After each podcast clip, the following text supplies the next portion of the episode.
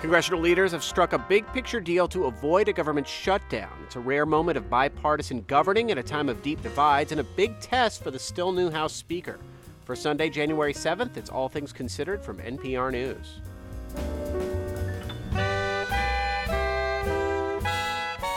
I'm Scott Detrow. Coming up, we'll look at the future of the NRA ahead of a trial that could upend it even further. We'll also hear about a controversial treatment that Kentucky is considering studying using millions of dollars from opioid settlements. Ibogaine would represent a transformative therapeutic for treatment of opioid use disorder. And we'll talk to the director of a new film revisiting a horrific story of survival. I was very impressed not only about the sight of those mountains, but also about the silence. When you are there, there's nothing alive. So the only thing that you can hear is yourself. First, these news headlines. Live from NPR News in Washington, I'm Janine Herbst. Congressional leaders reached an agreement on a $1.6 trillion framework today to keep the government funded for the rest of the fiscal year.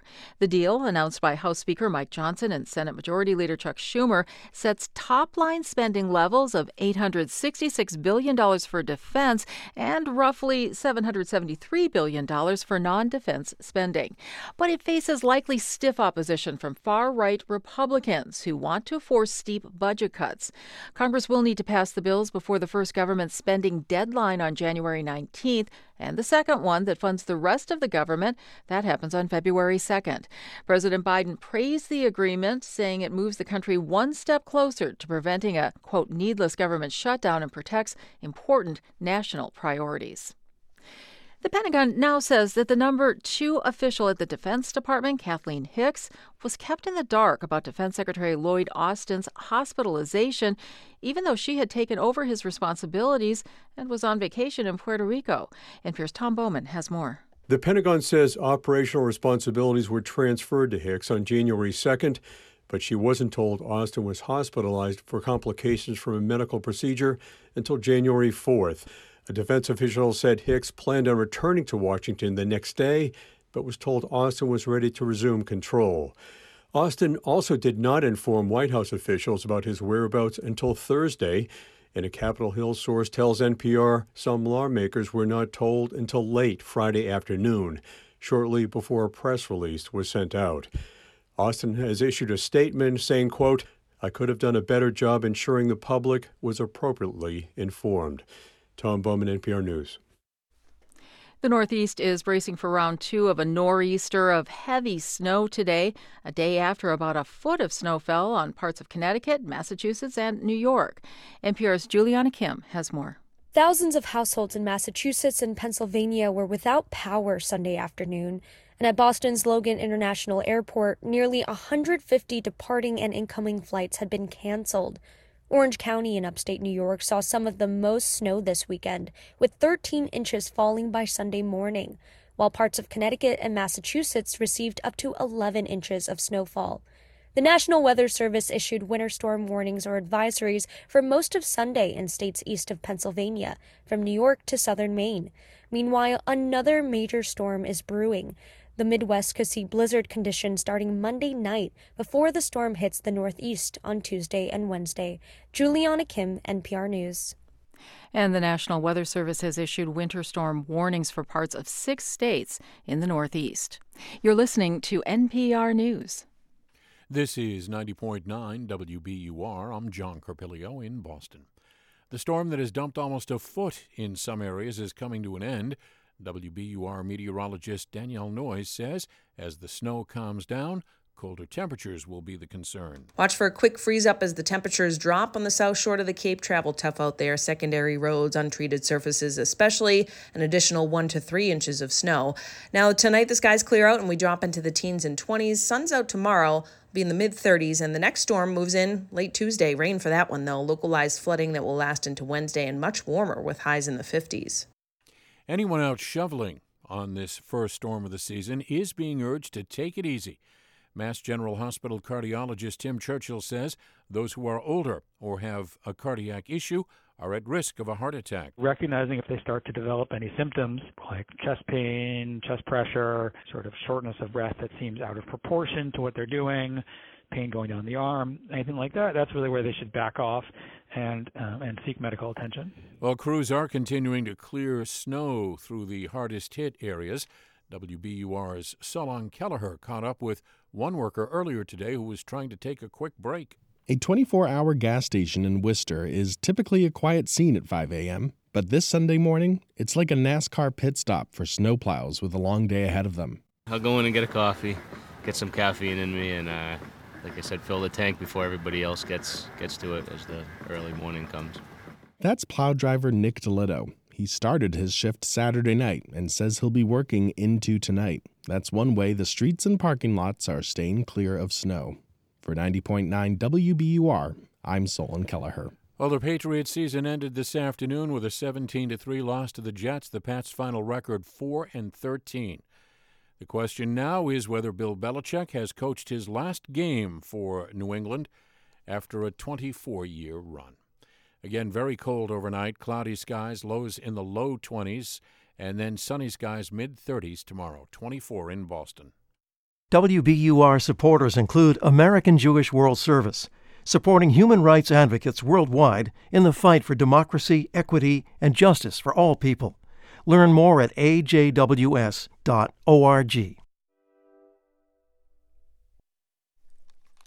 This is All Things Considered from NPR News. I'm Scott Detrow. Congressional leaders have agreed to a deal to fund the government through the end of the fiscal year.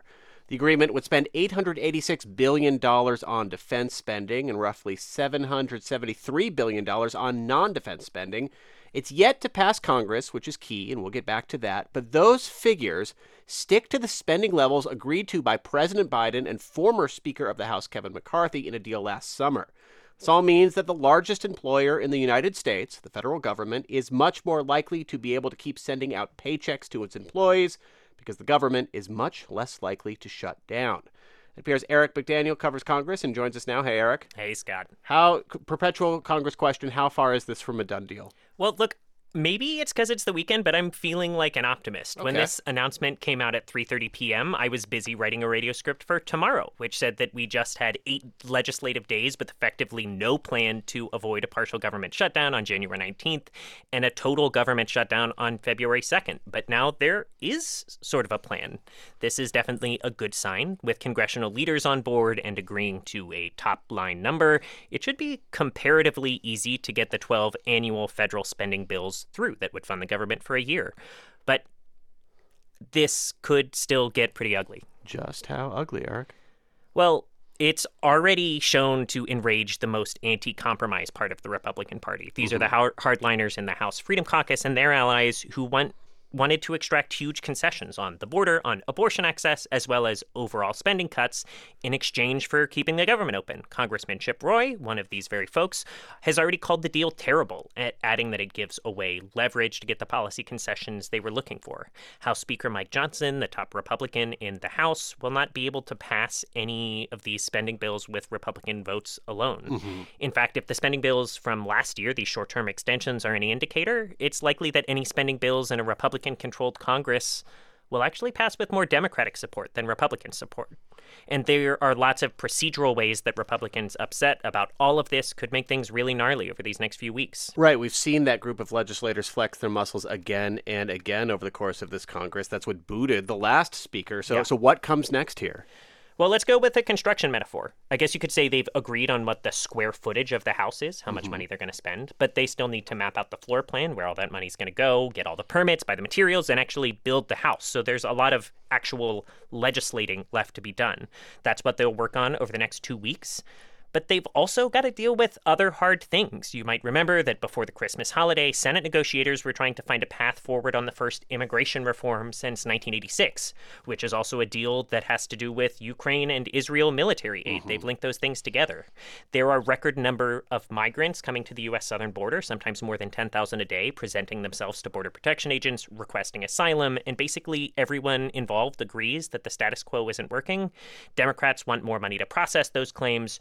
Republicans want to limit who's legally allowed to request asylum to stop the flow of people coming. And as though that weren't hard enough, like I said, they've linked it to military aid in Ukraine and Israel. It's going to be a feat to behold if they can get all of this done. I will keep an eye on it and, of course, keep you updated. all of those things, major issues where there's no clear path forward. But on the central one, funding the federal government, there is at least a plan in place now. Eric Thank McDaniel, goodness. thanks so much. We'll talk Thank to you, you. soon. A civil trial set to begin tomorrow morning in New York could further upend the National Rifle Association. The group's longtime leader, Wayne LaPierre, announced last week that he's stepping down after 31 years, but he remains the focus of the trial, which will look at alleged misuse of funds at the powerful group. There have been more developments on the eve of the trial as well. Another former top NRA official, Joshua Powell, has now admitted wrongdoing in the case and will pay $100,000 in restitution.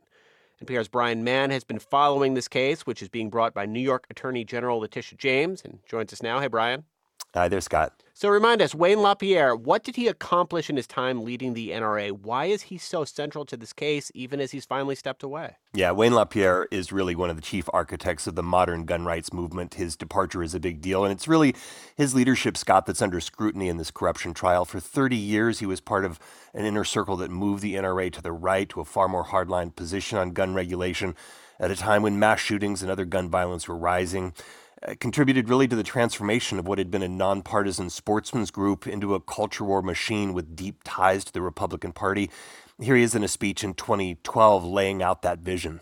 Is the press and the political class so consumed by fear and hatred of the NRA and American gun owners that you're willing to accept a world where real resistance to evil monsters is alone, unarmed school principal? So now, on the eve of this trial, LaPierre is stepping down. New York Attorney General Letitia James issued a statement, Scott, describing this moment as a victory. She said Joshua Powell's admission of wrongdoing and Wayne LaPierre's resignation confirm what we have alleged for years. Quote, the NRA and its senior leaders are financially corrupt.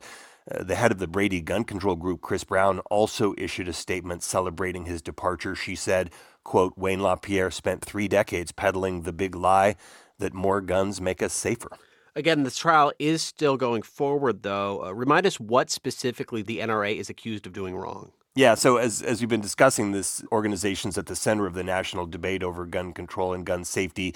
Uh, there was just another deadly mass shooting last week at a school in Iowa, and the NRA has managed to block most national gun regulation that some experts say would make Americans safer. But this lawsuit isn't focused on any of that. This is really about money. Uh, Attorney General James has argued that top NRA leaders, including LaPierre, basically turned the group into a grifter organization, taking more than $60 million and funneling it into their personal lives. And, and the consequences could be big. If the NRA loses this case, the group could be subject to really strict oversight by New York state officials. You know, one of the most conservative activist groups in the country would be watchdog constantly by a, a Democratic state attorney general. But at the same time, as you reported, over time, the NRA is not as powerful as it once was. There have been financial problems. It's scaled back its operations. Given all that, why does this trial still matter so much? Yeah, from the outset, NRA officials have portrayed this as a political attack on their conservative organization. They made those arguments repeatedly, but uh, those arguments got thrown out, which is why we're going to trial. But clearly, as you say, this legal fight and the scandal for LaPierre have crippled the NRA. They tried unsuccessfully to file for bankruptcy. They've lost a ton of members. So, as this trial begins, the NRA is a shadow of its former self, but the NRA's hardline stances, Scott, on gun rights and the Second Amendment, they do still shape the national debate, and, and we'll see whether this trial affects that role. That's NPR's Brian Mann. Thanks so much. Thank you, Scott.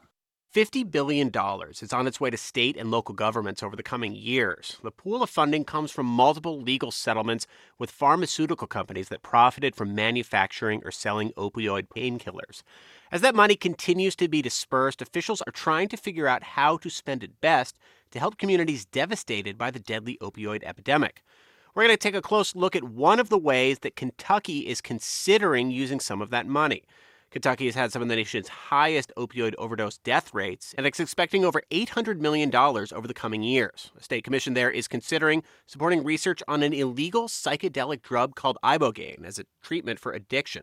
With us now is reporter Morgan Watkins of Louisville Public Media, who's been following the Ibogaine debate. Welcome to All Things Considered. Thanks for having me. So, what exactly is Ibogaine? It's a substance found in the iboga plant that grows in West Central Africa. People who take it can experience a state of waking dreams. There's some evidence that it might reduce or eliminate addiction withdrawal symptoms and cravings. Dakota Meyer is a decorated military veteran from Kentucky, and in September, he spoke to the state commission that decides how to spend a lot of Kentucky's opioid settlement money. Meyer said Ibogaine helped him process the traumas that haunted him. The experience was intense and transformative, helping me break free from the suffocating grip of PTSD and depression. Now, using Ibogaine isn't without risk. Some research shows it can cause heart problems. Dr. Mark Hegney is a cardiologist. Here's what he told the Kentucky Commission in October. My opinion is that Ibogaine is not safe. The efficacy is unproven. It's unlikely to be approved by FDA in a reasonable time period, and the cost to Kentucky would be unsupportable. However, Ibogaine advocates say the risks can be managed with medical supervision and the drug is still worth researching. I mean, of all the different ways to tackle uh, the opioid epidemic, why are Kentucky officials considering this research in the first place? Well, the idea came from Bryan Hubbard when he was leading the state commission. Back in May, he proposed spending $42 million from the opioid settlements to support Ibogaine research. He said he's heard from a lot of people that Ibogaine could work as an addiction treatment. If this anecdotal evidence can be clinically validated, Ibogaine would represent a transformative therapeutic for treatment of opioid use disorder. I mean, but since he made that proposal, uh, it seems like there's been a change in leadership. Does that uh, uh, affect the way that Kentucky is thinking about doing this research? Hubbard's idea had support from Kentucky's last attorney general, but now there's a new AG, Russell Coleman, and he replaced Hubbard with a former DEA agent who will lead the state opioid commission from now on. It's not clear if the new leadership will support the Ibogaine proposal. Amber Capone is CEO of a group called Veterans Exploring Treatment Solutions. She says it's disheartening to see that Kentucky may shift away from Ibogaine and hopes the new AG will seriously consider it.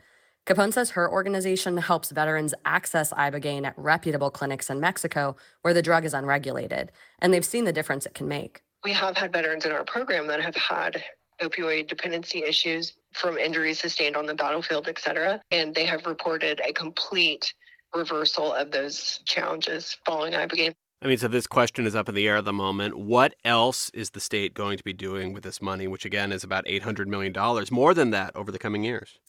The Ibogaine proposal is just one of many ideas that the state commission has been considering. The attorney general's office reports Kentucky already has invested over $32 million of the funds in addiction prevention, treatment, and recovery efforts.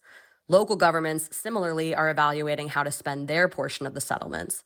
And Kentucky will receive the opioid settlement funds in stages over the course of more than a decade. So the task of deciding how to spend that money is just beginning. That's Morgan Watkins with Louisville Public Media. Thank you so much. Thanks. You're listening to All Things Considered from NPR News. And you're listening to 90.9 WBUR. Good evening. I'm John Carpilio. Thanks so much for being with us.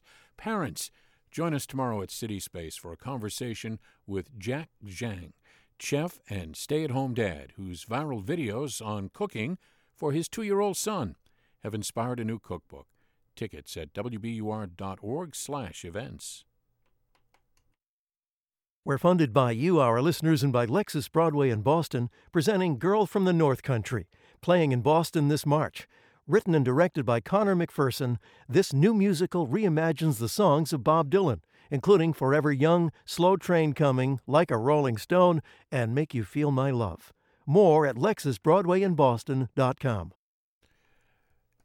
Clouding up overnight uh, and uh, very cold with lows down around 20 degrees. So it's going to be very slippery out there. Keep that in mind if you're headed out. 24 now in Boston. I'm Janine Herbst with these headlines. Congressional leaders have come to a $1.6 trillion agreement to fund the federal government through the rest of the fiscal year and avoid a partial government shutdown. But the deal faces stiff opposition from hard right Republicans who want to force more budget cuts. Funding is set to lapse on January 19th for some federal agencies and February 2nd for the rest of the government. Israel's military says it's dismantled the military infrastructure of Hamas in northern Gaza, and it's shifting its offensive to the enclaves in the southern half. And at the weekend box office, Timothée Chalamet and Wonka took the top spot for the third time in its four weekends in theaters with an estimated $14 million. I'm Janine Herbst, NPR News.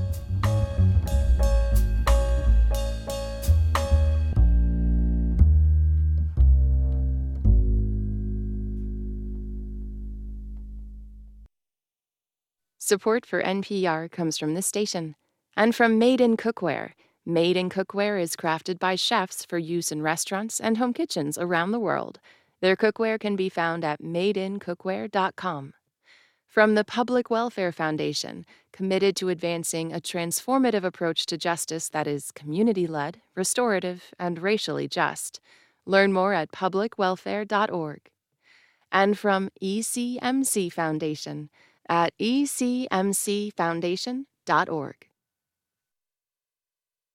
It's All Things Considered from NPR News. I'm Scott Detrow. In October 1972, a plane carrying members of a rugby team from Uruguay, among others, crashed in the Andes. A group of survivors lived through the plane crash, only to face the frigid cold and snow of the mountains, avalanches, and most famously, a lack of food.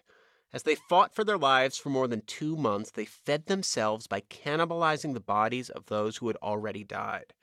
The story of the crash and its aftermath has been told before, but in the hands of director Juan Antonio Bayona, who based his film Society of the Snow on the book of the same name, we see a uniquely human side of the survivors. He told me that visiting the crash site was essential to understanding the survivors' stories. So the first thing I did was to to go to the Valley of the Tears in the Argentinian side of the Andes where the plane crashed. And I was um, there the same time of the year, so I was able to sleep there in a small camp and to experience the altitude sickness, to experience the, the this sense of loneliness that you have there. And it, it was very impressive, you know. To me, I, I was very impressed not only about the sight of those mountains. This this is the biggest uh, uh, mountain range on Earth, but also about the silence. When you are there, there's nothing alive. So the, you, the only Mm-hmm. thing that you can hear is yourself.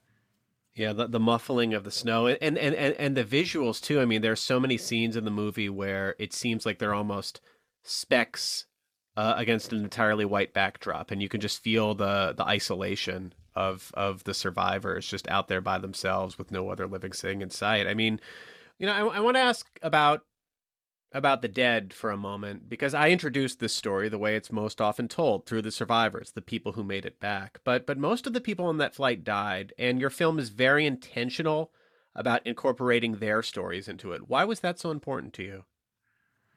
Well, actually, it was uh, the survivors who decided 36 years after the plane crash to write another book because they didn't recognize themselves in the tale. The tale basically was all about the rugby team, um, the heroes that came back from the mountain, the cannibalism, you know, which Yeah. the story is about that, but that's when you read the book that they wrote, it's it's a small part of a story that it's about love, about generosity in the most the most extreme way. So it was like a story written against the story, you know, that was in the popular minds. I mean, there's a lot of spirituality in the movie. Many of the people uh, trying to survive are deeply religious, but as the movie goes on, you see in more and more of a faith in each other, a faith in their community that really comes to Mhm. comes to bear in terms of what they say, but also what they do, how they treat each other.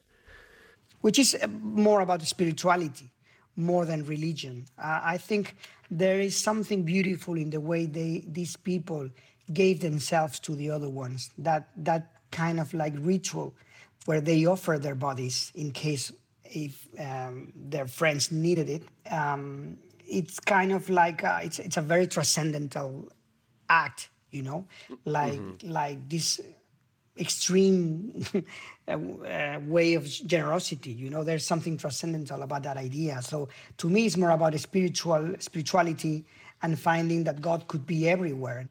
I mean, you're talking about about one of the elements of their story that is the most famous, the fact that that the survivors decided in order to stay alive, they they had to eat the bodies of of the people who had died. Um, you show the characters struggle with that decision. You show them thinking about it, putting it off, going through just just you know kind of the the guilt that comes with it.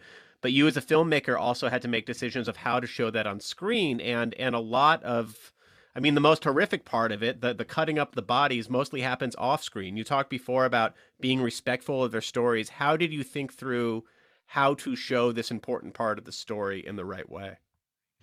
To me, it was all about uh, getting into their minds and try to feel the story the way they felt it in, in the mountain. Uh, these people, um, the first day they did that, they felt miserable, they felt terrible, the most miserable people on earth. The day after, they were doing a, a queue, a line to get their portions of food.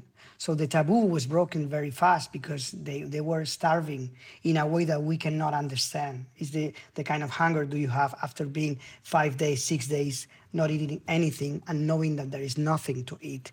So there was only one chance, you know? And actually it was very interesting to get into their minds. These, these guys were people that were in college, so some of them were studying medicine, some of them were studying law, and they approach the, this subject matter from all the perspective in a very calm way, talking about everything, all of them together.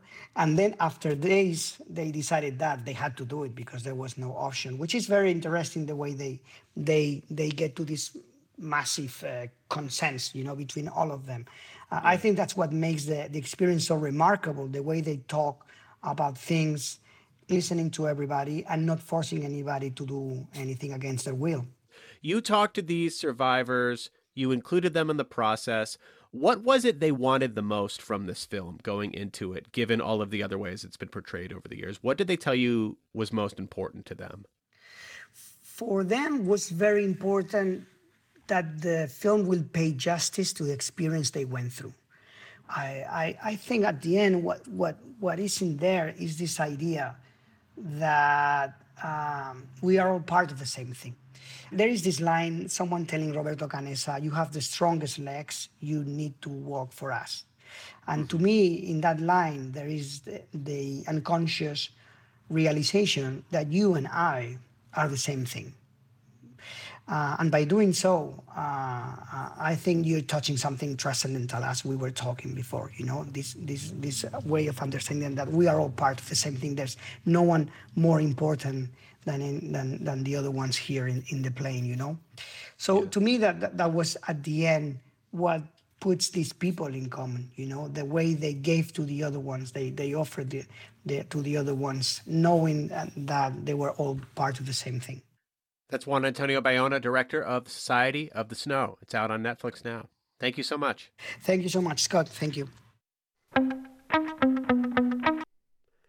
We're going to spend the next few minutes on the remarkable life of Maggie Higgins, the first woman to win a Pulitzer Prize for foreign correspondence. She helped change war reporting, both by shifting what kinds of stories journalists were filing and by helping kick open the door for other women. She's the subject of the biography Fierce Ambition The Life and Legend of War Correspondent Maggie Higgins.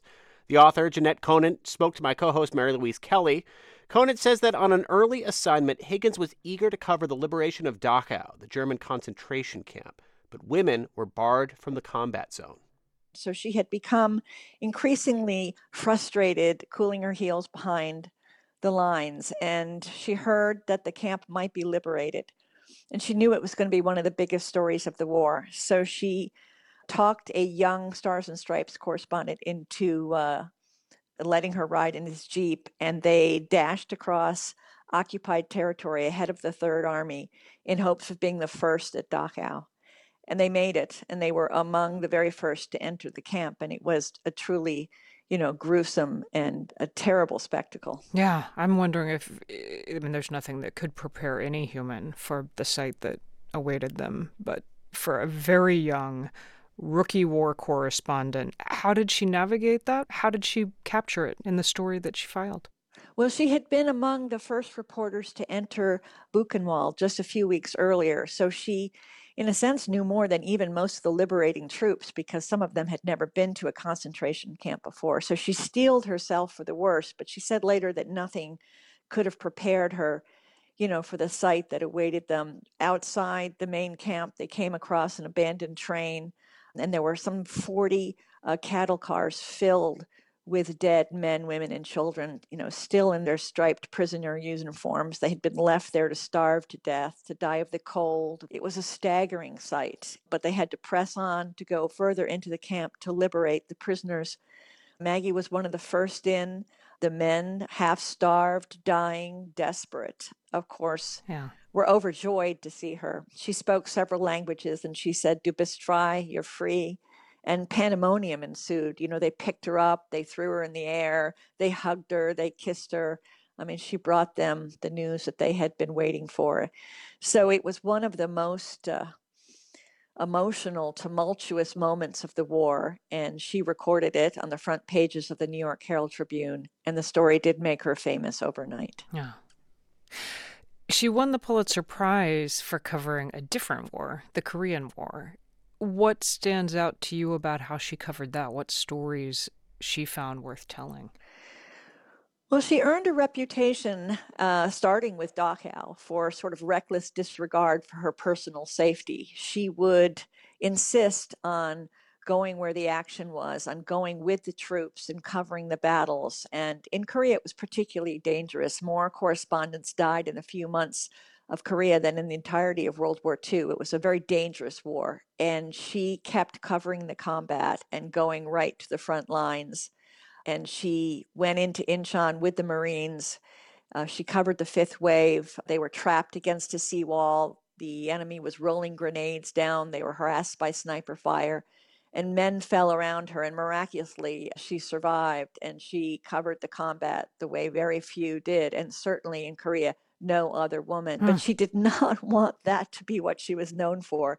She wanted to be seen as a good newspaper man. She didn't want to be distinguished for her sex. Yeah, she did help kick open the door for other women. And so I was interested to read by your account that other women journalists didn't really seem to like her very much. No, because she was uh, singularly unsisterly. You know, she wanted to be one of the guys. She she wasn't a feminist per se. She just wanted equal opportunity for herself, not for her sex. And so uh, she broke down the doors because of her unbridled ambition. She she wanted to be allowed to cover every story the way her competitors were allowed to. And I don't think she was interested in sharing the glory with another woman. I think that said, also, she was very tough but she wasn't particularly generous, I don't think, in helping uh, the younger generation. But a lot of those pioneering women developed very thick skins to get where they were, and they were impatient and tough and very single minded, focused on their own career, their own mission, and not much else. Her professional success came at a personal cost, and a good deal of your book focuses on her personal life. Why? Why important to include all of that? Because I didn't want to just glamorize the idea of some badass war babe, you know, the fearless, intrepid Maggie Higgins. There was enough of that myth making in her own lifetime. She suffered a lot because she was unusually attractive for her profession. She was a very beautiful blonde, and it was a very feminine look for a very unfeminine job. And it brought her enormous scrutiny, more scrutiny, arguably, than a woman who looked another way might have gotten. And she knew it was partly responsible for her fame. It also was responsible for some of the nastiest, most venomous gossip you can imagine. Her male competitors accused her of advancing on her back. Anything that she did that got her an exclusive or allowed her to beat her competitors was an, immediately dismissed as uh, something she got, you know, with more than lowered lashes, as they used to say. I wanted to really show how tough it was, the toll that it can take, and how women are just judged for everything from their appearance to their conduct in a way that is just still much tougher than it is for the men. I wonder if she could whisper across generations to the current crop of war correspondents chronicling events in the Middle East, in Ukraine, and beyond. What words of advice do you think Maggie Higgins might offer? I think she would tell them don't listen, don't care, don't let it stop you. Because I think that's what distinguishes Maggie more than anything. As she Mm. had this ferocious ambition, and she didn't let all the abuse that she had to take keep her from her goals, and she achieved them.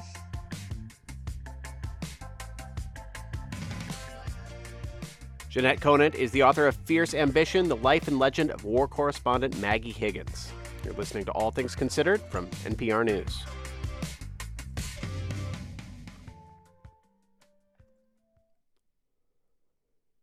College football's national championship will be decided tomorrow night when the University of Michigan and the University of Washington, the two highest ranked teams in the nation, face each other.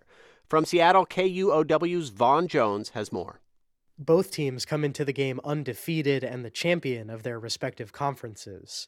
Michigan and Washington both claim multiple college football championships, but it's been a while since either team reached the pinnacle. Michigan's last title came in 1997, and Washington's last title came in 1991. These two teams have played each other 13 times across 71 years, most recently a lopsided Michigan victory in 2021. Neither team has made it past the semifinals of the college football playoff until this season. Michigan's success this season comes by way of an elite defense, allowing the least points per game in college football. Detroit Free Press reporter Rainer Sabin says the pressure is on for Michigan to win this year's championship because the team will likely look completely different next season. Jim Harbaugh said before the season that he expected 20 players potentially to get drafted off his roster, which would be an NFL record uh, as it relates to the draft. So I think for Michigan, it's it all comes down to this game. This includes starting quarterback J.J. McCarthy, who played well enough to be considered for the Manning Award given to the best quarterback in college football. Despite McCarthy's high level play, Sabin says he expects Michigan's offense to lean on superstar running back Blake Corum. He's a senior player and has been in the Heisman conversation before. That was particularly last year. This year, he has come back from an injury and has been a kind of the heart and soul of Michigan football. Washington has had trouble stopping running backs this season, so Sabin says to expect a lot from Corum. In contrast to Michigan's elite defense, number two Washington leans on a high powered offense to win games. The Huskies are led by Michael Penix Jr., the runner up for this year's Heisman Trophy, given to the most outstanding player in college football. Penix had a signature performance in the Sugar Bowl against Texas on New Year's Day, where he completed 12 straight passes and threw for over 400 yards and three touchdowns. Christian Caple writes on Montlake, a newsletter covering Washington football. He says Penix is the team's leader, but Washington's offense is full of high level players. He throws to some really talented receivers like Rome Odunze. He was one of three finalists for the Biletnikoff Award, which is given to the best receiver in the country. Washington's offensive line won the Joe Moore Award this year, which is given annually to the best offensive line in the country. Capel says the game will likely come down to Washington's defense, which struggled against Texas despite recovering two fumbles. The teams will meet at a neutral site, NRG Stadium in Houston, Texas. That's a long trip for Washington Husky fans, but some were able to cheer on the team before they left for Texas. Hundreds of fans gathered in the rain on campus Friday to celebrate as the team loaded onto their buses and headed for the airport. Fan Brent Enerson sent the team off decked head to toe in gold. He says he's been waiting for this for a long time. Oh, it means the world, you know. Uh, dogs haven't been here in a while. They try their best every year, and here we are at the top with our chance to be national champs. This is the place to be right now. The Wolverines and Huskies will kick off in Houston at 7:30 Eastern Time on Monday. After Monday's game wraps up, Washington is leaving the Pac 12 conference to join Michigan in the Big Ten. The Wolverines and Huskies already have a rematch scheduled for October. For NPR News, I'm Vaughn Jones in Seattle.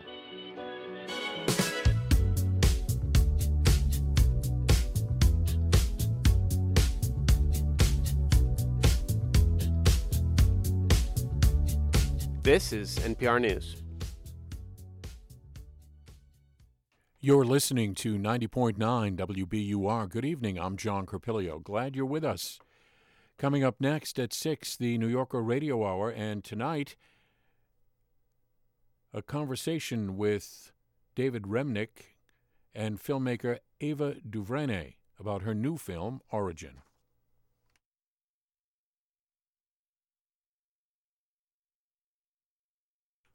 In the forecast, the uh, snow tapering off, but the temperatures have really dropped, making it for icy conditions out there underfoot and on the roads. So do be aware of that.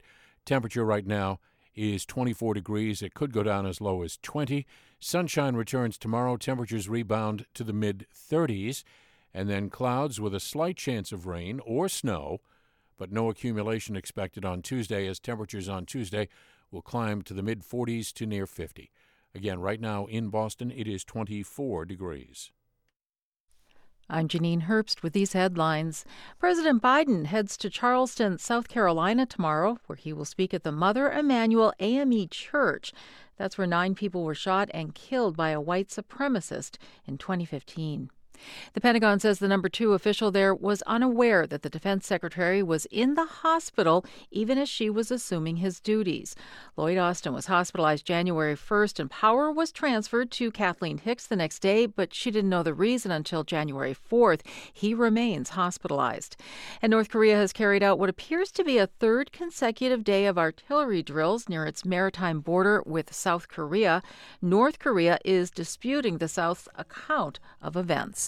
I'm Janine Herbst, NPR News.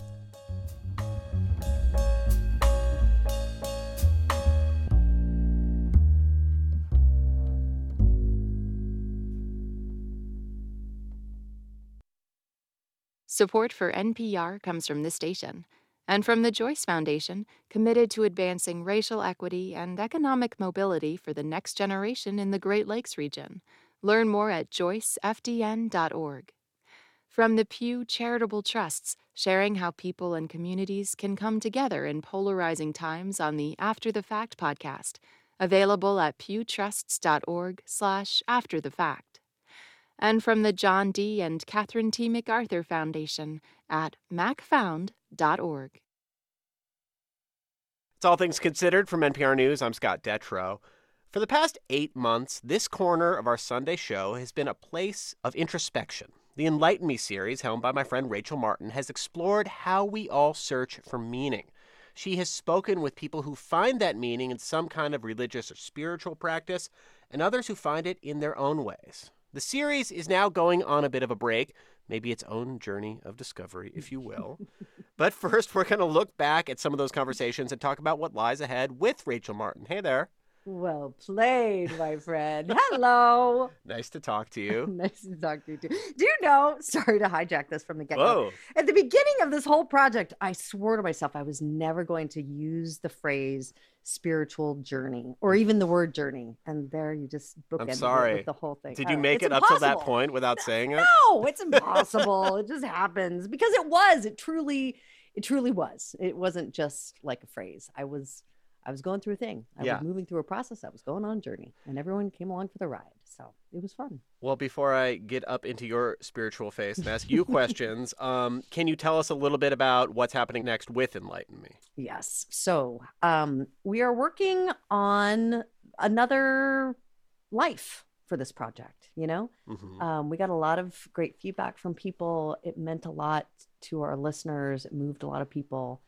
And we're going to build on that. And we are making something new. It's still going to appear on the radio, but it's going to come at you in a different version too. Is, are we going to get a podcast out of this? Podcast. Podcast. You got it right. You got it right. It's all the rage, Scott. I don't know I've heard know about that. this audio format. so we are. We're making a podcast, everyone. Um, but I think it's going to be really cool. It's going to allow us to be um, more creative, and it's going to allow us to really sit into these conversations in a different kind of way. Okay. And yeah, I'm looking forward to it. Well, in the meantime, you did about 30 of these segments. You talked to more than 30 guests about how they found meaning in their lives. Did this at the end accomplish what you initially were setting out to do? I think I fessed up in the beginning that this it actually was like kind of a selfish project. I was That's okay. genuinely it's okay to admit that, right? Um I was genuinely going through my own existential not really crisis, but just inquiry, Mhm. you know? And I had left a pretty high profile job in news and was craving different kinds of conversations with people about big questions um, about what life is about and what happens when we're not living anymore. And did I achieve what I set out to? I did in that I I wanted to connect with people about the stuff that I was feeling kind of alone in my head about, Mhm. if that makes sense. I was stewing away And I needed to connect with other people who were asking the same questions and feel less alone. And I found out that a lot of people were asking these questions Yeah. of themselves. And so we started a broader conversation. Well, let's let's talk about some of those big questions, and let's start with like a really simple, easy one that's really easy to define and think about and clarify and come to all mm. the conclusions. And, and that's of course God. God. Yeah, straightforward. you know, we heard a lot of different descriptions of God or a kind of a divine presence in these interviews. Some people were very clear they did not believe in God. Others mm-hmm. were like Rainn Wilson, very confident in their faith. But I think a mm-hmm. lot of the people you talked to fell into a bit of a gray area, like Patrick Stewart, who at one point compared God to how he felt on a theater stage as a young man. I believe in presence because while I was there breathing quietly, it was as though I was surrounded by all the hundreds of actors who had been on that stage for the last hundred years. You asked so many people a variation of this question. Did anything surprise you, or did you pick up on any themes or, or, or through lines when you talk to people about God? Oh, very, very few of the people who I talked to had a rigid definition Mhm. for what that meant, um, which is sort of where I was at too at the beginning of this, and and now feel more comfortable with that ambiguity. Um, people come up for di- with different substitute words, right? I I talked to my brother and sister actually for one one segment, and you know my brother is a religious person but he said you know i don't believe in some you know man with a beard up in a sky Yeah. telling me what to do which is you know a rather basic idea um, of what that presence could be. See i use the word presence because we we run into trouble with language when it comes to defining what that is. A lot of us do. So you hear words like you know energy connection presence time and time again. It's because nobody knows. Nobody knows. But the whole idea of god is is just it's placing us in in a in a larger in a larger universe right? It, it gives perspective on the smallness of of us mm-hmm. which i think is healthy you know and thinking about something bigger than yourself. How do you think about it? And has how you think about a God or God or a, a presence or whatever you want to call it, has that Mhm. changed over the course of this project? Um, I, I used to feel it, my definition has, hasn't changed. What has changed is my comfort level about it, if Mhm. that makes sense. In a positive or negative way? Oh, positive, really positive. I I felt such almost anguish over it in the beginning, and I a lot of that had to do with um, my father's passing. He was a he was a very religious person, and I grew up in a very religious um, Protestant Christian household Mhm. where there was a very confined description and definition of what God is. And that didn't suit me and hasn't in my adult life. And I, through these conversations, I have come to the realization that that is just fine. Yeah. it is, it is fine not to know. Well, I, I think that personal comfort with the idea, I think, gets into another big theme, and that's the idea of prayer and the idea of mindfulness. And Mhm. and one of the very first, uh, one of the very first segments looked at the idea of meditation. You went Mhm. to a, a Buddhist monastery and, and and and talked a lot and thought a lot about meditation. And you ended that episode talking about how that was something that that you were going to embrace more in your life. Did you keep that up? I did. And I how's that really going? Good about, it's going great. Um, it has ebbed and flowed. Uh, in other words, there have been weeks where I was like on the money, up early before my kids, sitting on my meditation pill. I got the candle, I got the coffee, the whole shebang. Um, and then other weeks, not so consistent. But I keep coming back, and I feel better when I do. And it has, it has made a difference for me. Um, I, I feel it making me more patient um, and able to sit in discomfort. Um, is it prayer for me? Uh, which I think is what you were kind of leading towards. Well, before know. we ask about Oh, prayer, Oh, yeah. okay. I, I- I do want to know: Did it ever get easier once you made it more of a practice? Was it easier, or was it always as hard as, as it was at first? it got it got easier the more consistent I was. Mhm. But I'll tell you, over Christmas, there were like 10 days when I didn't, and then and then I did again. And I I felt like I was back at not square one, but I'm like, okay, I'm starting out at like 10 minutes again. Yeah. And oh, wow, my mind is all over the place. But that's the whole thing. That's the whole thing is like life is like that. Your mind is like that. You go off, you know, you're not you're you're not focused. Things happen. It's the coming back. It, the whole point is the coming back, the return, Yep. and the awareness of doing that. And so in that way it's just it's been wonderful.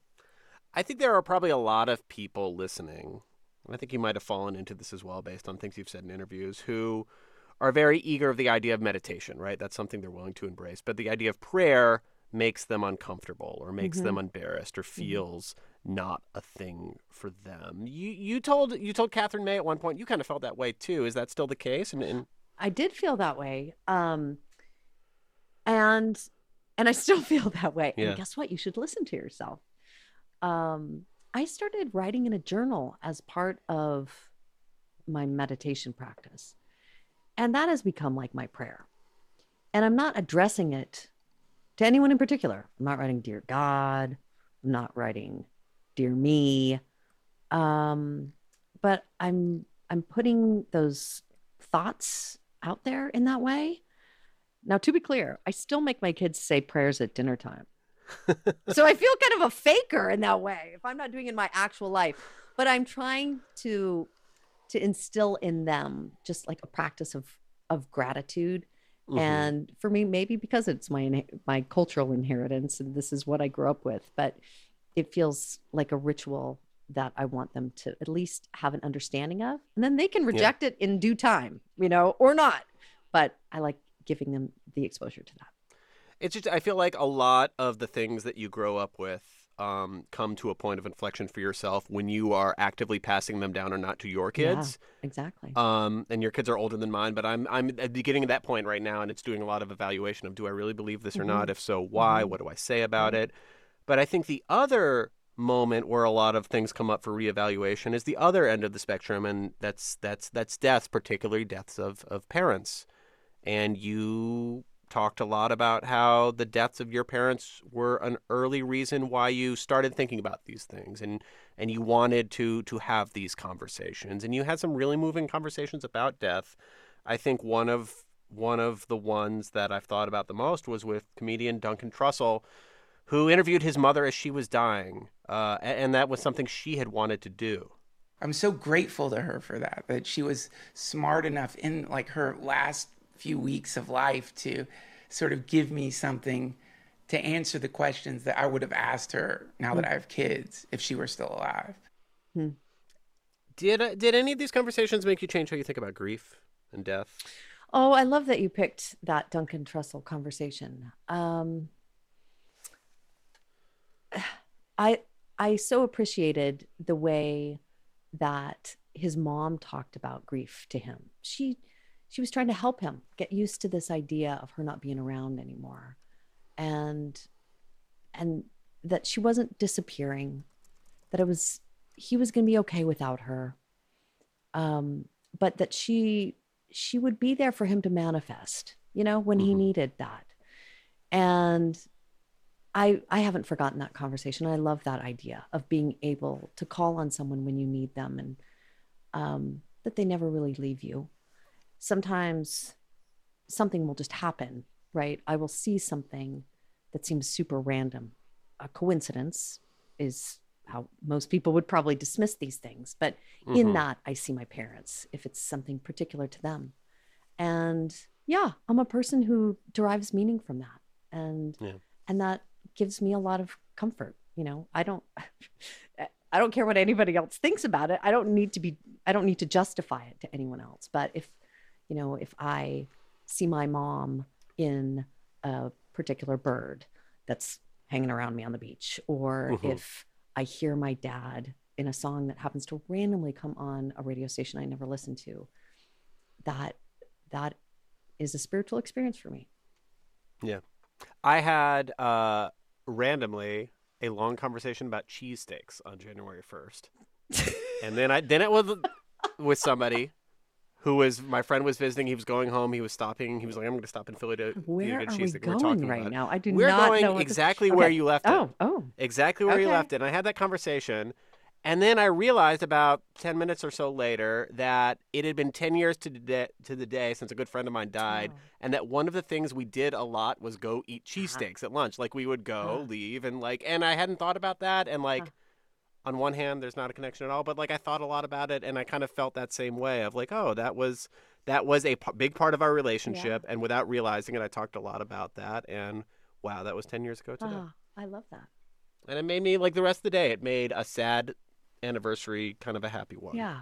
in my mind And sadness isn't bad, by the way. Sadness gets a bad rap, but Yeah. it's it's part of the human experience. And there's there's like a warmth about sadness. There's longing, yeah, and and as long as you you know how to flip it around, but that's just now I sound like some I don't know what.